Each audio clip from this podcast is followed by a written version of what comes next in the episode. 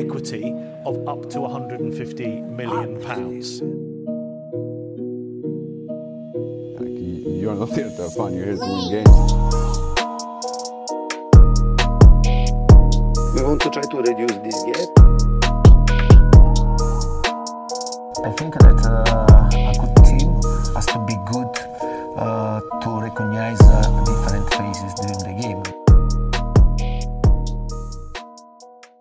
Welcome into the Tottenham Depot. I am your host, Andrew. It is episode 114, and it is an episode in which we are probably going to talk a little bit about a game, but a lot more about a club and a club in crisis mode, uh, crisis talks being held. We are recording this uh, just for context uh, early Sunday afternoon in the States. Um, and we're pretty much just watching Twitter, waiting for the manager at Tottenham Hotspur to either get the sack, not get the sack, we're waiting for some clarity. Uh, we were going to record this on Saturday right after the match.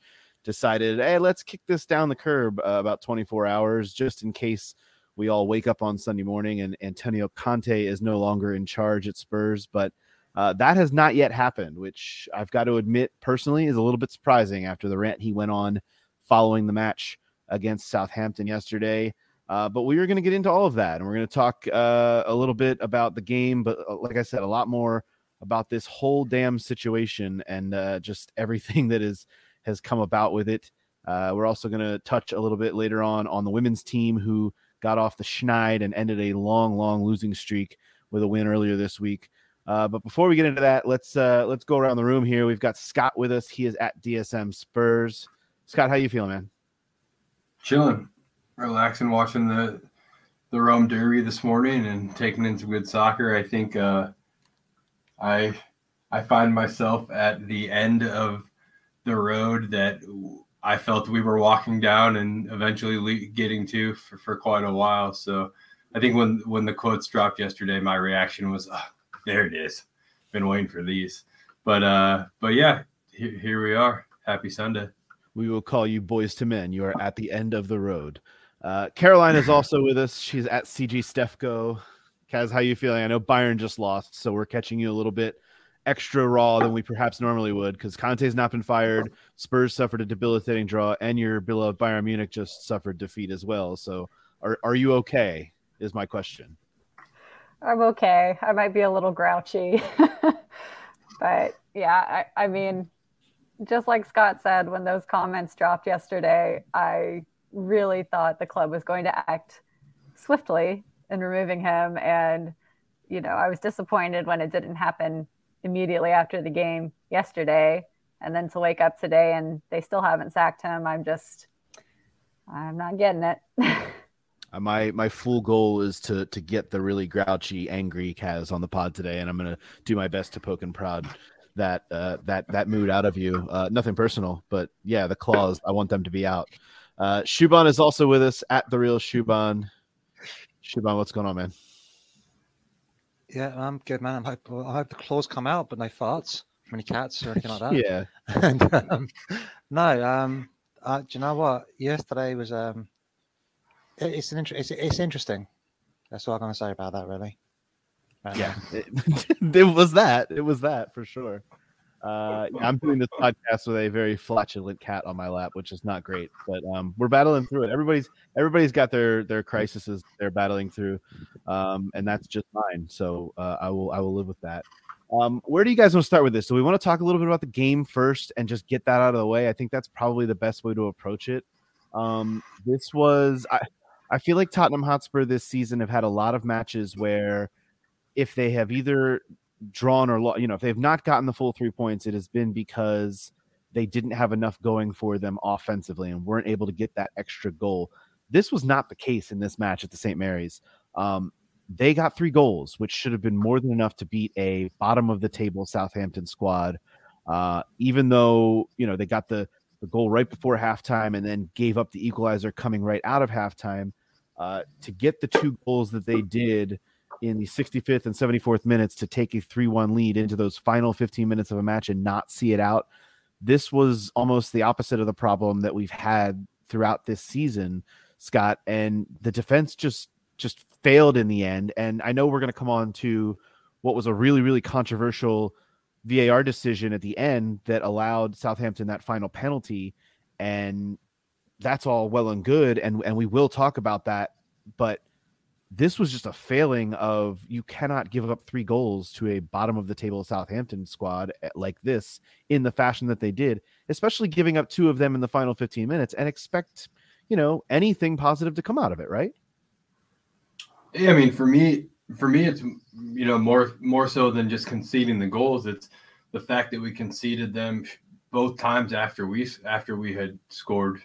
Um, you know, shortly after us scoring is what I'm trying to say here, but it's it's extremely frustrating for me that that is simply lack of concentration at that point. When you can see it after you score, it's simple lack of concentration. It happened twice against a team who scores less than one goal a game statistically, and as you said, is dead last in the league. They're fucking terrible. Southampton sucks, and we let them score twice after we went ahead. It's unacceptable. I know we'll talk about the penalty. I don't even give a fuck about that call because the fact that we put ourselves in a position for that to happen is just asinine in itself. So, just another stupid display from Tottenham. Whether it's we can't score or we can't defend, we just can't seem to put our concentration together for a full 90 minutes. And dare I say that's on the fucking manager? We'll get into that. But yeah, not a, not a great result.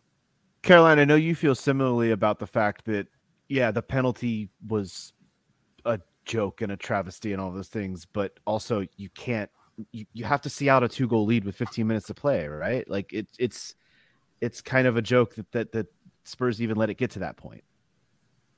It is. And, you know, I feel like this game was kind of atypical for how we played this season because this was only our fourth draw, right?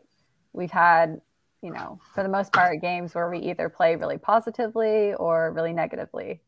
I can only think of a few where it's been like a really close margin win with lots of goals and lots of conceded goals.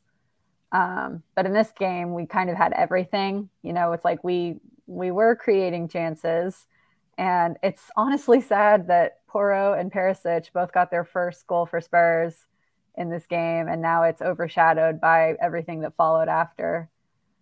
But, you know, the truth is the defense just was not sharp enough on any of the goals we conceded. Um, and, you know, I agree that the penalty decision on Sarr was a total farce.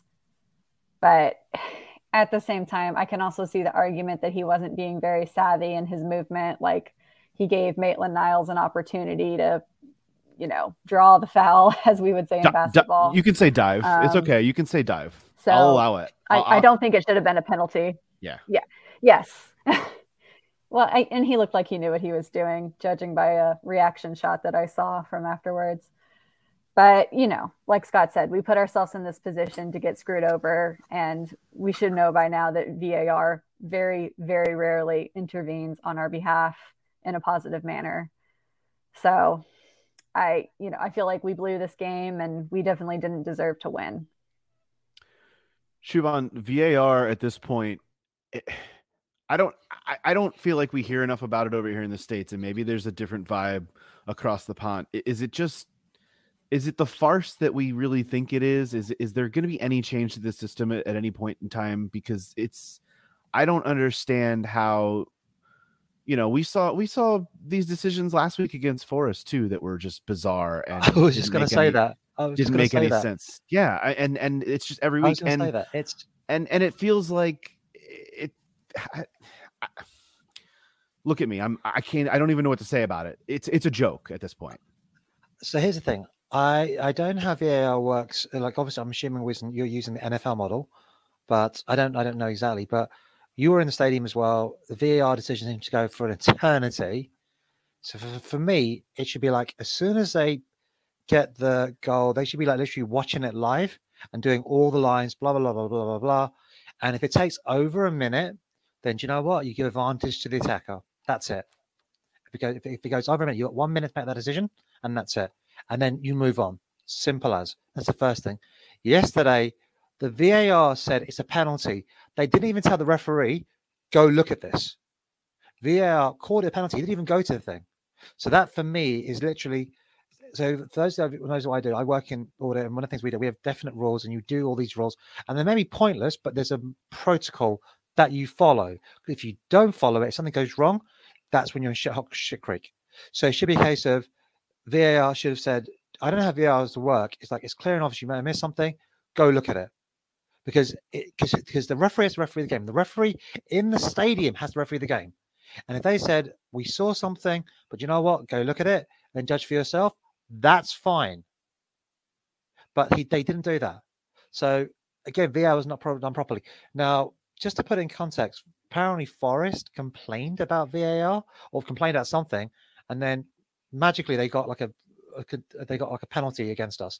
I'm not saying that's the same thing, but unless they actually do say, unless you're very vocal about it, and actually whistleblower said, you know what, this is bullshit. We are calling it. We're making an official complaint. I want to speak to your supervisor or something. You know, we need to call it out.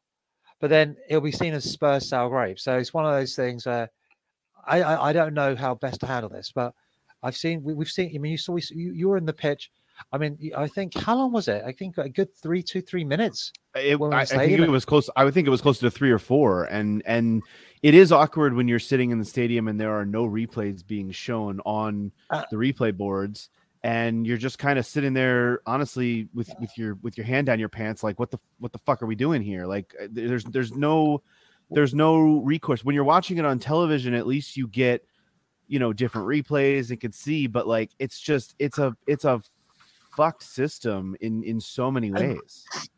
and he- and this is the whole NFL thing because from what I remember, because Scotty's uh, Scotty and I think Dan taken me to a few NFL games, and it's they've some of the people have said to me the reason I don't I said like, I've been to them it wasn't really for me. I said well NFL is more of a TV you will enjoy it more on watching it on TV than you will watching it live, and I'm like okay, so clearly that's not what football's meant to be about. You're meant to enjoy the live experience more than you are in the television thing. So something has clearly gone wrong with um, this whole VAR thing.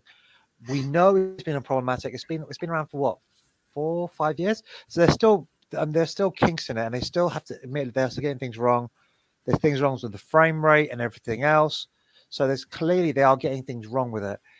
I would prefer to say, "Do you know what?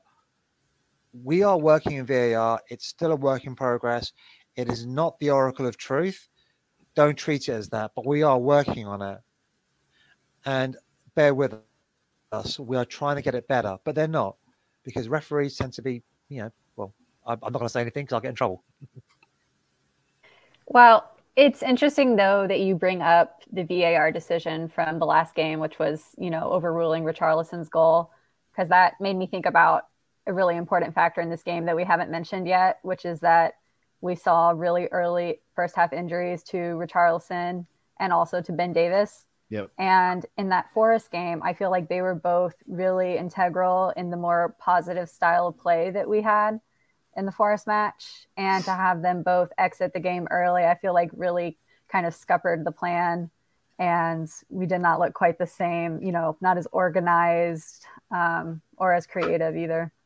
Yeah, you took me right where I was going next, Caroline, with with the sh- kind of the the weirdness of this match because there were four different sub. You know, we had the two separate injuries that led to substitutions early on, and Southampton had two of their own, all within the first you know first half of this match, and it was kind of very disjointed because neither team. I mean, Southampton had uh, lost both of their their center backs in this match. Ended up having to bring in what wasn't it Maitland Niles that ended up having to play center back, uh, who you know ended up, I, I will say it again, diving to to to get this late call, um, which is exactly what a former Arsenal scumbag would do.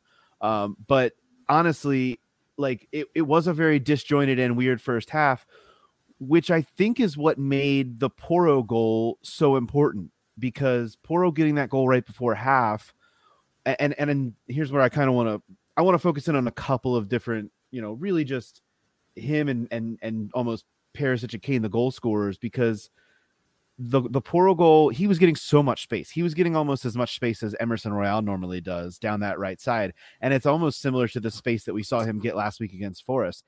And I think we're seeing now with Pedro Porro, yeah, he's still a massive defensive liability, but when he gets all that space and he gets that many chances, he was bound to get one. And that was a great goal. He was given great space. Awesome job by him.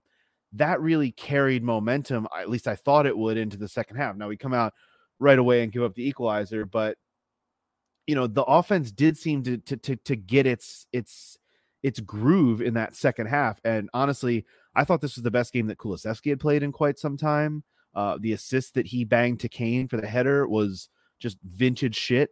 Um, and then honestly, the Perisic goal, you know, we've had a lot of conversation about Ivan Perisic, eh, both internally here at the depot and and even on the pod about what we've expected from him. And it, it did kind of surprise me to realize this was his first goal for Spurs in mid March. But at the same time, I just am not going to. I'm still not going to the point where I think that Ivan Perisic has had a terrible season. I and I know at least two of you here are going to push back on that, and I'm fine with it. But I just didn't expect a lot from a 34 year old coming in to play wingback and to try to be the the guiding light, the helping hand for Ryan Sessegnon, who cannot stay on the pitch health wise. He's Perisic has played so much this year, and yeah, I, I would have rather seen Ben Davies be able to stay on the pitch and stay out there again. But he came in, and I thought he actually gave a really good effort in relief of of Ben Davies and his injury. I thought he played fairly well. Um, I thought he was able to move the ball out of the, the defensive zones, and then the goal was just it, it was it was really well taken, and he was he was even producing stuff from that left side that we haven't seen a lot out of him. So I just wanted to kind of acknowledge the fact that that was a really good effort from him in a in a spot where he was forced into the match because of injury.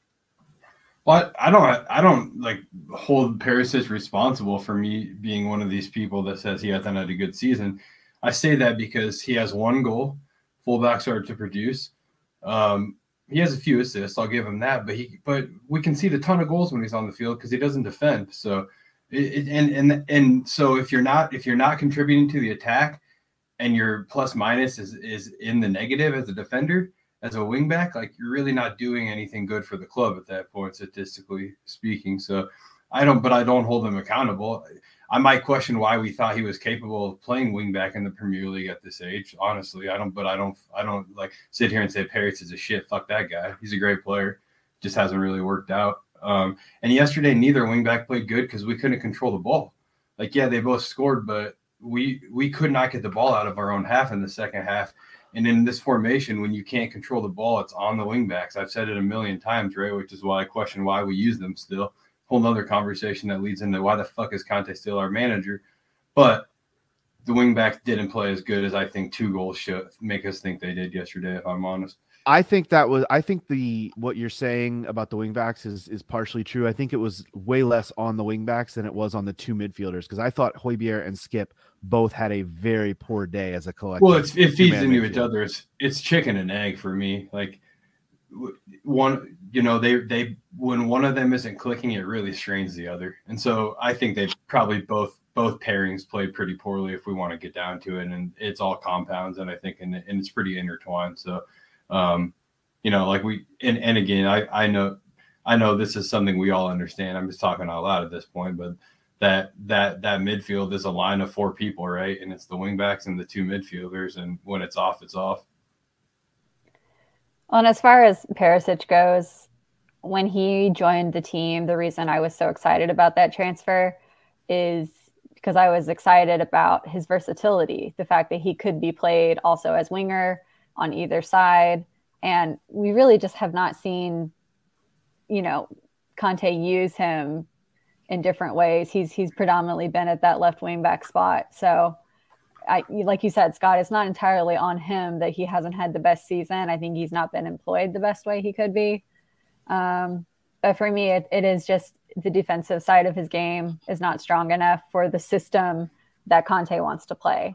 And I think if you go back and look at at least one or two of the goals, you can see Perisic um, was definitely involved in the breakdown in the defense. I, I guess I just I, I guess I push back a little bit maybe on what you would have expected then, Caroline, from Perisic, because if you would have expected him to play more as a winger, is he is he usurping Son, Kulusevski, and Richarlison, or at least two of those players to, to break into that front three? Because he's obviously not playing in the in the middle where where Kane would play. I just I, if he's going to play winger, he's got three other guys. At least he's got to climb over two of those three guys to to crack that front line. And I just feel like he's he's more needed and utilized in the wingback spot, especially because it's something that he's done under Conte. Well, I do think he has been more needed from a logistical sense at left wing back just because of our injury situation. But before any of those, you know, injuries happened, the transfer out of Doherty, you know, putting all that aside, I did expect him to be used more as rotation at winger. Yeah. Um, because I think we've seen the effect on Son of of constantly being started, even when he's been out of form. It's not been good for him, and it's definitely not been good for the players lower down in the pecking order. You know, who should have been getting minutes. Like now, Danjuma has come in. Um, but I was, I think, what I was hoping was that Conte was going to be a little smarter about rotating within the forward line so that our players didn't get to this situation where some of them are clearly suffering from overplaying. You know, I think we've seen it with Kulusevski too. And again, Perisic is someone who can play on either side. So it's, I, I think it's mismanagement by Conte, honestly. Well, and I think one thing I noticed the last couple of times Perisic has played is he doesn't he, he doesn't invert. And if you watch our right wing back, it, they often invert, right? And Perisic doesn't invert very much and make those runs inside. And I don't know if if that's instructed to be happening that way, but he makes his runs outside where where it would be at Emerson or Porro. Porro makes a little bit of both, but Emerson's been very effective making those runs inside, and I don't see those from Perisic, and I start to suspect that they, that may be why him and Son have such a hard time playing together because I I think Son often does occupy that space out wide that Perisic is occupying a lot of the times. We've kind of talked about that. Um, I don't know. It's it's it's interesting to to to to start to break down the differentiation and play between Perisic and some of these other wingbacks. That's all fair. Uh, did you guys have anything else uh, specific to the game you wanted to talk about before we get into gestures wildly, all the other shit going on? Go ahead, Shoops. So one thing I don't understand is we were three three two up, and I understand why he brought on Sarr. Obviously, we had limited uh, scope um, uh, substitutions because obviously the injuries. But Yeah. I just don't understand. We've got Lucas and Danjuma. You're less, you know, I'm not, I'm not it's a stick or twist, whatever. But you know what? If you've got someone with the speed of those two, um, Kane looked leggy, um, but you have someone that can just literally just say, do you know what? Have some have someone like Sonny's speed or Lucas speed or Danjuma's. That keeps the, the their Southampton defenders honest, and they're thinking, oh my god, we can't go as forward as much. So we're going to have to try and be very careful because we want to be a counter-attacking team. You you want to use speed. Well, you've got two really quick guys there, in Lucas and Danjuma, who I don't know why either wasn't used yesterday. You know, it's interesting. I, I didn't even, I don't even think I realized. I, I- went to the pub yesterday, watched the game. I don't even think I realized that he had brought on Kulusevski, obviously, for Richarlison, and then took him off in the 86th minute uh, when he brought on, I guess that would have been for for Sarr. Um, I don't even I don't even think I recognize that. And you're you're kind of right. He he could have used one more sub in that final sub window that he had, and it could have been Lucas or Danjuma for uh, for Son or Kane just to get another f- fresh pair of legs. But I did, I did really like the move of taking off Kulusevski for Sarr to get a little bit more control on that midfield. Now, somebody would say, well, Sarr's the one that quote unquote committed the penalty, but did he really? And I, I had no problem with trying to get a little bit more control in that midfield because, as I mentioned earlier, I thought that Skip and Højbjerg both kind of struggled in their own ways throughout the match yesterday. And I think that getting a third guy in there trying to try and clog things up and control things as you're trying to see out the game, I thought that was was the right move to make. But you're right. I, I wouldn't have had a problem had he pulled Son off for either Lucas or Danjuma to try and get someone with just it's weird to say someone with a little more pace than Son because Son we feel like has all the pace in the world, but he's obviously um, had his struggles this season for the most part, and you know did did did have an assist yesterday. Like credit to him, did score last week. We we've seen him coming on a little bit better of late, but um, I, I don't I don't really hate that shout. It, it but but overall, I did like going to the three man midfield. Uh, it just obviously didn't work out, and you know, and we saw we're we're, we're still kind of waiting for, on information coming out of this game if if you haven't heard, there's a lot more that we're waiting on information about. But injury wise, we're waiting on information about Richarlison's injury, about Ben Davies. You know, uh, Caroline mentions in, in in our chat here, Kulusevski apparently got a knock, which is news to me. I didn't even realize that. So there is potentially more crisis than even the actual crisis at Spurs in terms of injuries. Luckily, we are heading into an international break. Spurs have more than two weeks before their next match, which is on Monday, April 3rd against Everton. Um, as we transition here, I guess the question is who will be in the dugout for that match? And that is the question we're all asking. Everyone saw and read and heard and has been talking about on the internet everything that Conte did, said um, last week. And I guess that the latest update is, you know, here on Sunday afternoon is kind of that Conte reportedly explained to members of the board last night that his comments were directed at players and not at the board, which I will just straight up call bullshit on because you heard the comments. You can't say that you, you know, you can't say that you called a dog a dog a, a cat. You, it, you know, it's these things just don't don't jive with me. So, um, I, I don't even really have a question here other than to just uh, Scott. I'm to start with you. Like, where the fuck do we go from here? This is this is officially reached an untenable position, and I know there is there is a divide within this. Strangely enough, within the supporters of still of Conte in, Conte out. I just I feel like this thing has run its course, and now with ten games left, I feel like what are we even doing here anymore? It's a dangerous question to ask me, man. Lots of opportunities to speculate and talk for a long time, but I uh, I, I, I will say that the only direction that I can definitively say we go is one that is away from Conte. Um, and the quicker the better. I'm not like not angry with Conte. I don't I don't whatever. Like he said what he said, he feels what he feels. Everyone's everyone's feelings are valid regardless of whether or not I agree with them, but it's just clear to me that Conte is not the right person to lead this club anymore if that's the way that he feels.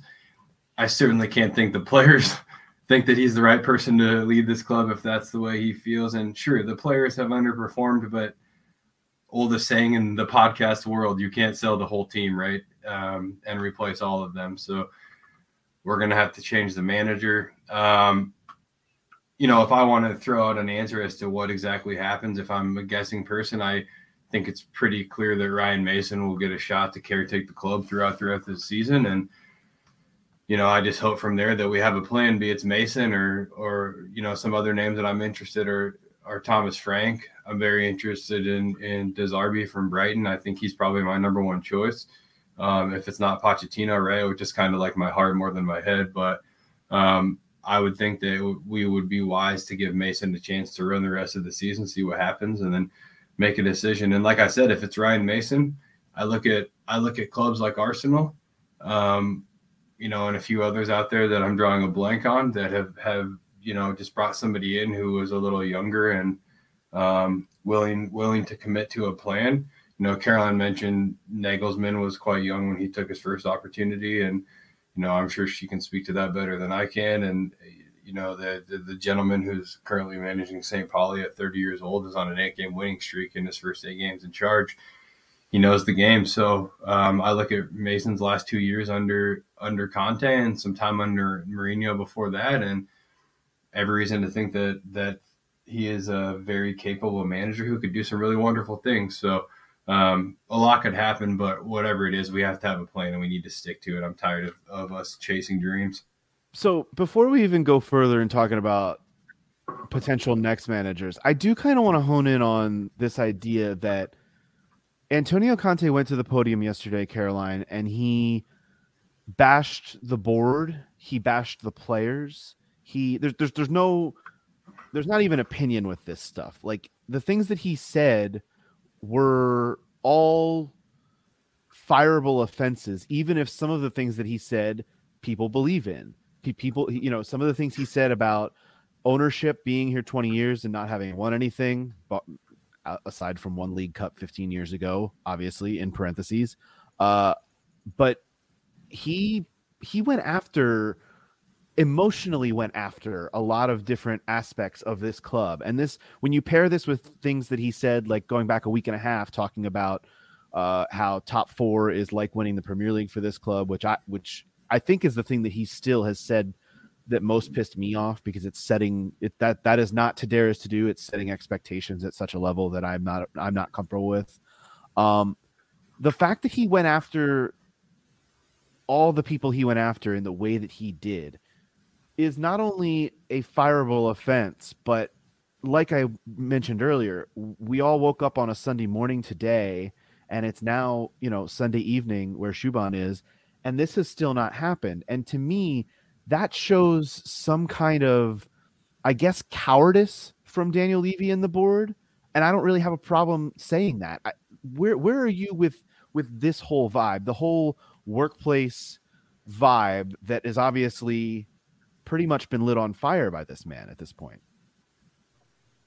Well, you said that there can't be any opinions about it, but honestly, there's a lot of people who I think are just getting caught up in Conte's sort of cult of personality and see him as this like firebrand truth sayer and you know he's given us the hard truths and we just we need to hear the message but i i really think they are ignoring the manner in which that message was delivered I, to me it was just blatantly disrespectful insulting to the club insulting to the fans even if he you know, I think at one point he tried to say the players need to be apologizing to the fans.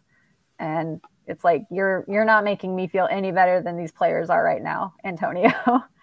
and honestly, I I don't think I don't want to think that it's cowardice by the club that they haven't, you know, fired him just yet. I'm hoping it's just that it's some sort of contract situation, legal papers, you know, things needing to get sorted out properly for them to do it the right way. But in, in my opinion, he has to go after this because he's really embarrassed the club. He's put us in a position to be laughed at by other fan bases, other clubs. Um, and I just I don't see how you could watch that press conference and see his body language and hear his tone and think that he had the club's best um, wish it what am i trying to say here um, he, he doesn't have best good interest in mind. interest. Yes, thank you. He his intentions are not positive at this point, and I we just can't continue with him. It's just going to lead to the team stagnating because they don't want to play for him. We could lose our top four position. I don't think we can afford to take that risk of just seeing out the rest of his contract. I really feel like they need to act now. I think that when I say in, in there's no real opinion to be had. What I mean by that is there's no real opinion. it's it's pure fact that Conte attacked both the board and the players yesterday. Like you can't you can't say he wasn't in attack mode and almost to the point where he was asking for a sacking yesterday. And that's kind of what I mean by there's no real opinion to be had there. There is, however, opinion to be had over what a lot of the things that he was saying were right. And that's where I'm going to go to Shuban because I know you feel pretty strongly that some of the things that he said were were kind of on point, right? What I'm saying, well, here's the thing. I, I, I, I from what I'm saying is, what did he say that was untrue? Now, I'm totally with Kaz on the fact that I think he said it out of pure self interest and self preservation. That is without doubt. He wasn't motivated out of love for the club. That's why he's whistleblowing and calling it like it is.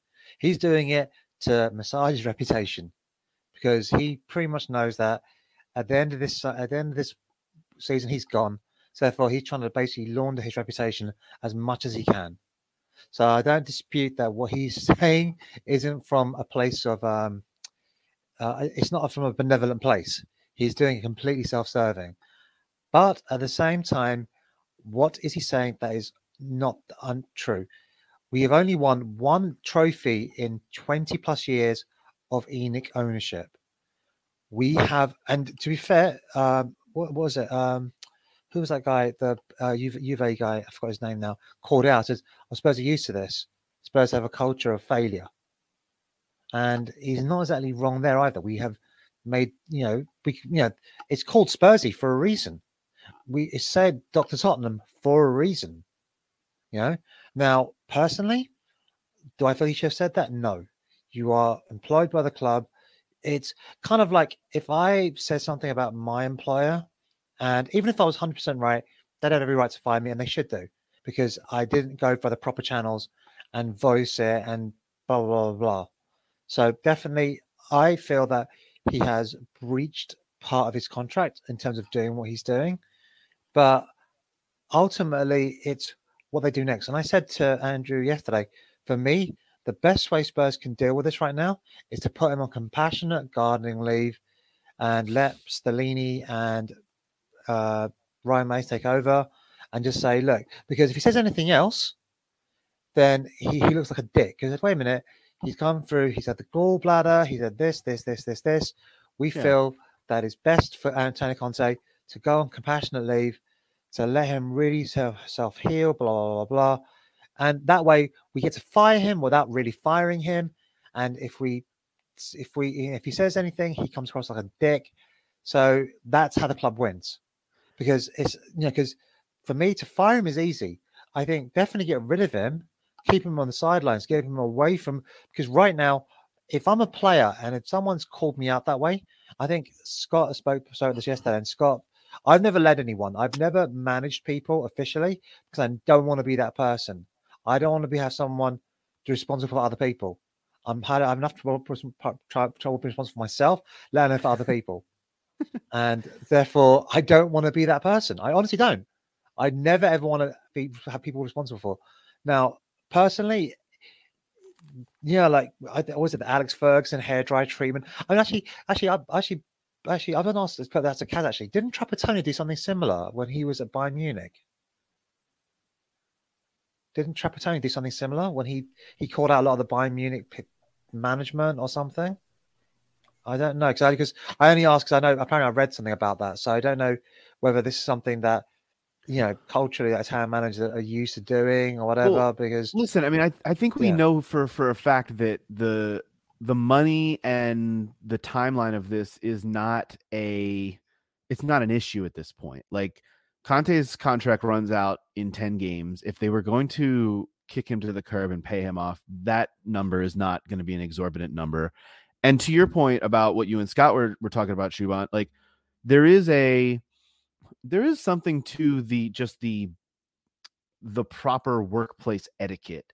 And i, I know that that's silly because we're talking about you know we're talking about football and we're talking about being in the public eye and you know your office or scott's office or caroline's office or my office are not in the public eye in the same way that antonio conte's office is.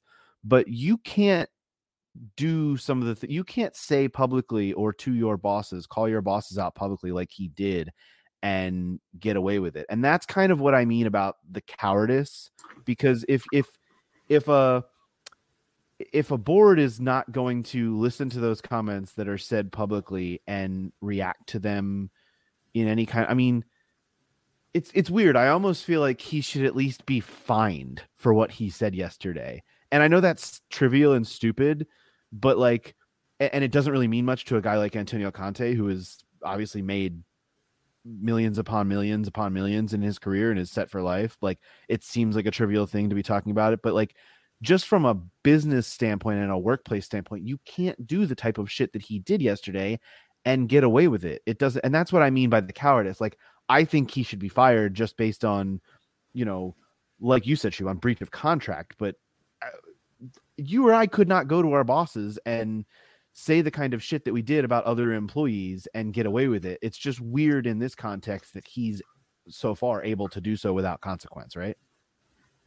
I, I think for me the biggest thing is whether or not he should or shouldn't or can and can't. I just I'm not really interested in in in you know the type of manager that thinks they're bigger than the club. Mourinho is the same way. And look, you progress requires egos. It also requires humble people, right? It requires both. But I, I'm not going to think less of the man for thinking that he might be bigger than the club. He's won a ton. He's won a ton, right? He deserves to feel however he wants to feel about himself. But he's not bigger than the club to me. maybe maybe he is to himself, but not to me. And I I just don't want someone in charge of the club who would be willing to to throw any anything other than himself under the bus when when our backs are against the wall as a club, right? Especially the players. There are players on this team who are not talented enough for us to compete for what we want to compete for. No one's going to sit here and disagree with that. But that is your team, your group. Protect them, right? It's as simple as that. I don't I don't care if you walk into that room and tell every single one of them they are shit and to hang their boots up and the youth team is playing. I don't care. But when you go to the press, you do not say what you what he said yesterday. Again, it's as simple as that, right? Um, look, I just want to point out to out say it too, though, again. Scott, that there's going to be people who say these. There, there will be people who hear you say that and say, "No, these players don't need protecting. They've been protected enough. They've been, they've been coddled, and there's too many of them here that have been here for too For- long." That's fine. But for me, it's all about the manager and leadership and what happens at the front and at the top. Like, I don't care if these players should or shouldn't be protected. The manager should always protect their players, no matter what we want to think about who are who should and shouldn't be protected. Right? Doesn't matter. Um, so people can feel however they want to feel about those comments. Sure, there are players who do not deserve to be protected. They must be. It does not matter, right?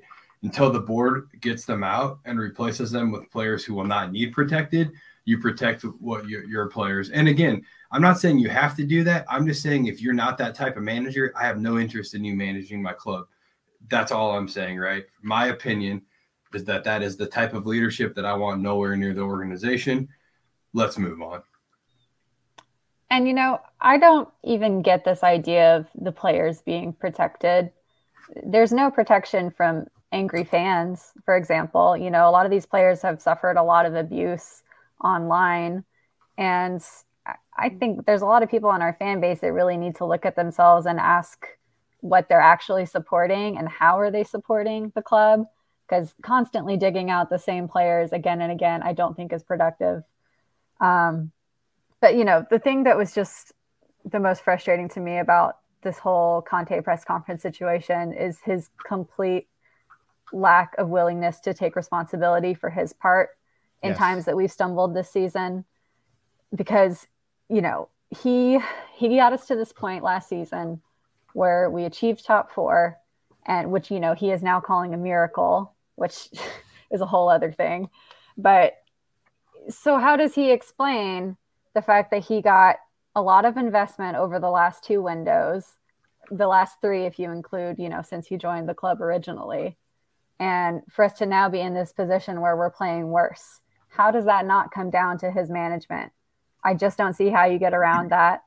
And you know i, I saw a comment from jamie carragher kind of along these lines where you know for one thing he said his point about spurs not winning for a long time is right but you don't speak about your own club like that. You know as andrew said how is this not going to at least lead to a fine? Because we see players get fined all the time for saying things um, but then he went on to Danny, say Danny Rose can attest to that. Yes, exactly. um, but Carragher went on to say the improvement in Arsenal this season after finishing above Spurs last season kills a lot of Conte's arguments.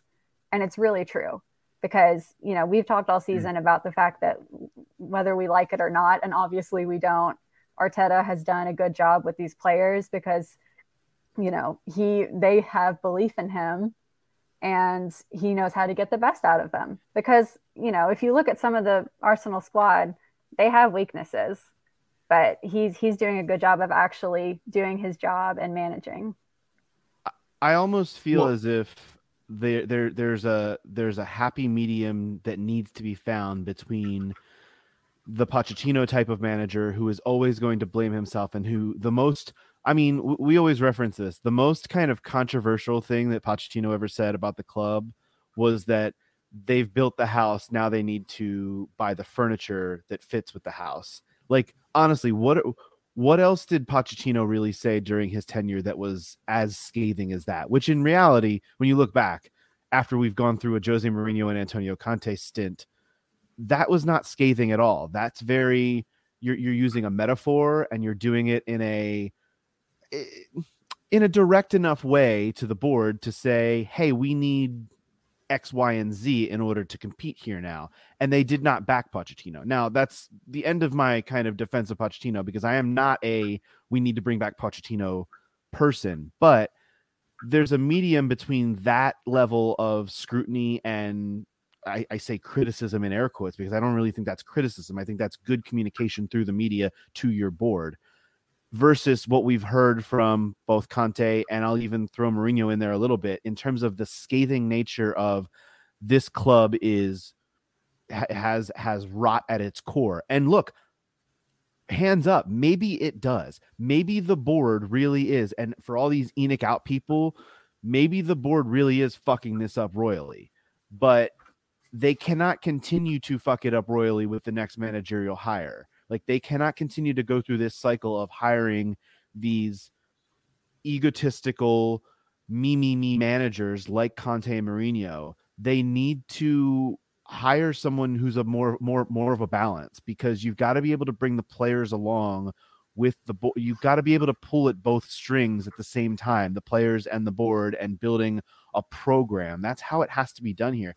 And it also has to be from a football standpoint, it's got to be a little more positive. I mean, we've talked about this a lot too. The the nature of the football over these last two managerial cycles has just been shitty to watch. And I think we're all almost of the opinion that if we're not going to win anything and if we're just going to be, you know, getting top 4 3 out of every 5 seasons and participating in the process here and maybe making a run at a at a cup semifinal whether it's FA Cup or League Cup every so often and popping into a final every so often, we at least want the football to be fucking entertaining. And it just hasn't been for years now. And that I think, I think there's a real core of fans who believe that. And I think I am almost resigned to, yeah, I want to win shit. But if I'm not going to win shit, I want to have entertaining football to watch. And it just hasn't been for years. And that's also like, I think one of the biggest underlying problems with this whole ordeal that we've seen over the last I mean, we're talking yeah. three and a half years now of this since Pochettino left. I was say when we when were you last entertained? I can't really remember a time when. I mean, obviously COVID and everything else. Obviously, I've been to the football, but I'm really struggling to think of a time when I thought, "Oh my god, we're playing some really good stuff here." Yeah. See, I mean, I, at least I, on a consistent I, the basis. Last time I there's been there's been drips and drabs of it, but it has not been consistent at all. I think the only time I, um, the last game I watched that was really like, obviously it was it was a free one against Real Madrid, but, but we played like a brilliant game of football that night. It was just everything was flowing, everything was working. Think about how long ago that was. Think about that. Oh, that's what I'm saying. It was, so long ago. it was so, yeah, it was so 2017. Yeah, and that was and to be fair, we talked about Danny Rose, but Danny Rose, say what you want because Danny Rose for for those he's, he's from Yorkshire, and Yorkshire people are very straight talking, but he maybe he maybe he saw something ahead of the that thing because this, this is pre Nashville. You guys everyone went out to Nashville, at the Tottenham, and everyone to Nashville. But he saw something in the club saying that we are not doing something right. He called it out. He was fine. Blah blah blah, and but we didn't make the investments that we needed to. So this is not the first time this has happened, and nothing really changed. So I'm not saying, and again, Danny Rose he spoke from someone that was been in the club for a long time, had an interest, best interest in the club doing well. So all I'm saying with Conte is yes, he, he look, I still totally self-interested. He said what he said, but there has been an issue at the club for a long time. I mean, I saw a guy at the gym today, seat ticket holder, and we looked at each other and we just giggled because we are now becoming a laughing stock amongst ourselves. If we're a laughing stock, and I'm laughing about it with another Spurs fan, imagine what everyone else is doing with us. Right. They're doing the thing they and normally not, do. It's not just. well, yeah, and it's not just that we're being laughed at. I think for me, the bigger thing is that we've had this string of managers that have this attitude towards the fans where they talk down to us and basically imply that we don't deserve to believe that good things are possible at our club. And I'm sick of that, you know? Yeah. No question. The biggest, the biggest, I think, miss with Mourinho and Conte is you look at a guy like Poch, and and there's another point I want to make on Poch after this, but you look at a guy like Poch, it feels like they're more like we're, we're right there on the cusp of getting over that final hurdle, and Poch was more like pushing us, where Conte and Mourinho are like, "Here, here's my hand. I'm here. I'm dangling. You know, grab it if you want it." And I don't know, it just doesn't feel right. But I will also say, the board has not done a good job in a lot of ways. Over the last 20 years, it has, it has elevated our status without question, and uh, and it you know Shuban mentioned you know our, our our strategy around transfers or or the business that we're doing and I, I don't remember exactly how he phrased it but that's the biggest miss for me still because in 16 and 17 we had a team that was very capable of winning the league not only you know based on what happened but on paper I mean that team was extremely talented and that was good recruitment from Paul Mitchell right and and if we can get back to that I think we're very capable of of of doing more than we think in a shorter amount of time. But we need a manager who is willing to play the type of football that we want to play, and we need a manager who also is not at the highest highest level of the game, who hasn't been there but is desperate to get there, right? Like Pochettino was, maybe still is. But there's others out there, but we we are going to have to invest in someone who has invested in us as we are in them, right? Conte I've said it for a long time on this show. It's fine. I don't mean to say anything like that. I'm just I'm pointing to how long this has been happening. As soon as he got to the club, he separated himself from results immediately, right? Conte was always, always, always talking about himself versus the club. I think when you t- when you look at the miracle he performed getting us top four, he still was saying we have a long way to go. Like, yes, I, we performed a miracle, but you know, please don't get caught up in thinking that we can really grow from this. Whatever he was saying, blah blah blah. It was all bullshit, and it was always just setting us up for when this doesn't work. It wasn't me. I've been telling you guys forever. Don't have crazy expectations, right? So, again, this has been coming for a long time. But back to back to my point is that we just need a manager who's invested in in the process as we are in them, and we need to get back to good recruitment because we have been very close. We're we're a bullshit call away from a, a, Champions League victory, and and we really could have won the league in 16, 17 because of our recruitment. So the board hasn't been great, but they know how to do it. I think they if they can learn from their mistakes, we're not as far off as we think at times. I think the biggest thing for me is, you know, while there's elements of truth to what Conte says about players and and the board I want a manager, and this is a really hard thing to do. So I'm not saying like, oh, just go pluck this manager off the manager tree and bring him in. This is a hard, hard thing to do and a hard thing to find. But I want a manager that feels honored to manage the club and doesn't feel like he's God's gift and doesn't feel like it's, you know, it's our privilege to have him instead of the other way around. And I know that that's that might sound a little pretentious, but I think that if you the second you have a manager who thinks that he is walking on water around your club because he's better than it, that's a problem. Now, it'd be different if Conte was interested in elevating the club to whatever he thinks his level is, but he doesn't seem interested in that either. He seems interested in in beating it with a rolled newspaper back down and saying, no, come meet me at my level, whatever the fuck that is, rather than lifting it to whatever his level is. And the second we get a manager that feels honored and privileged in the mold of Pochettino, because I think that eh, that is that is the last manager. I, will say for Nuno too. I think he felt privileged and honored to to to be the manager at, at Spurs, but he it just he just wasn't the guy for the moment. That wasn't going to work out. But but Pochettino is really the the last one that you felt a sense of he feels honored to be leading this club. And until we get to a place of having a manager like that again, I I don't know, it's just not going to feel it's not going to feel very good. It's not going to feel very very fulfilling. Um it, because these managers and I I also I think there are I've said this in the past, I think there are very distinct differences between the Mourinho eras and the Conte era. Um so I'm not trying to lump the two of them together, but it, it does almost feel like a slight continuation of a bigger problem. And this whole 18 months. I mean, how long did we have Mourinho? It was under two years, right? It was it was like an 18 month type of deal, kind of like this seems like it's going to be.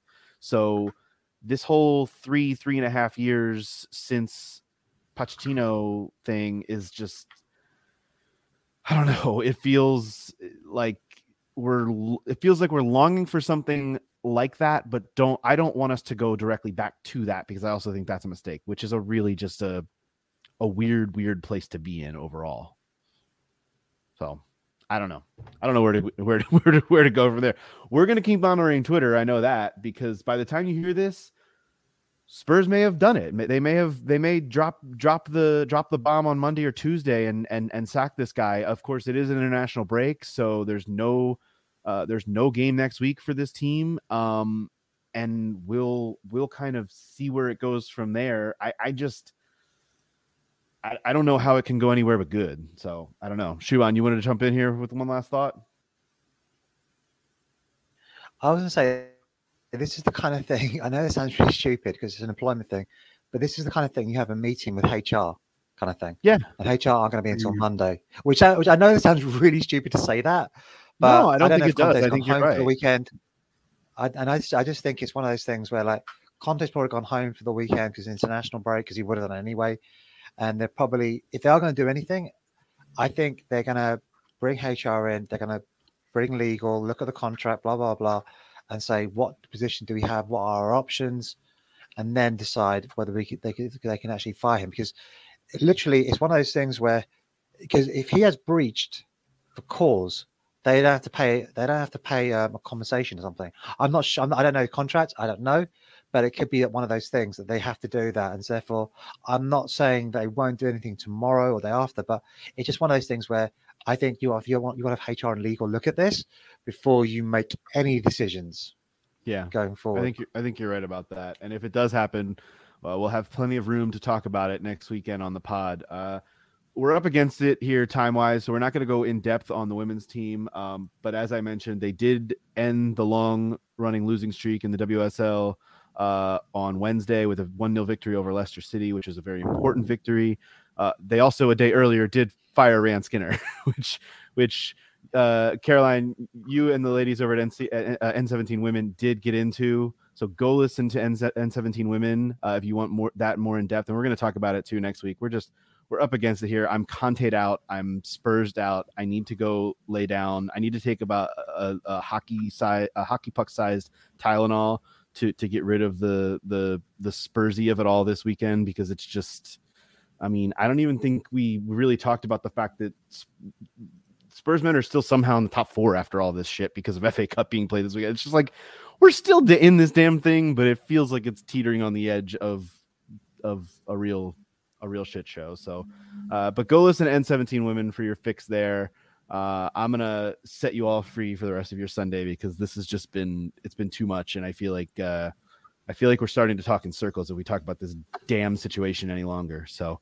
uh, you can follow Shuban at the real Shuban, follow Scott at DSM Spurs, follow Caroline at CG Stefko. You can follow me at A Stefko. Follow us at Tottenham Depot, Twitter, Instagram, TikTok. That still exists. Uh, so go follow us in all those places. Leave us a rating and review on your podcast app of choice. Uh, until next week, when we will figure out what the hell we're talking about, whether it's a managerial change or why the hell this guy's still in charge. Uh, this has been the Tottenham Depot podcast. As always, come on, you Spurs. Thank you so much for stopping by the Tottenham Depot. Thanks to Scott Bird for our intro music, as well as the tunes you are hearing right now. Thanks to Dakota Booth for our artwork. Thank you as well to our spouses who put up with our obsession with this football club and for all that they do. And thanks to you, the listener, who really makes this happen. Supporters make this club, and you, the listener, are what make this podcast possible. Be sure to follow us on Twitter at Tottenham Depot, and as always, come on, you Spurs.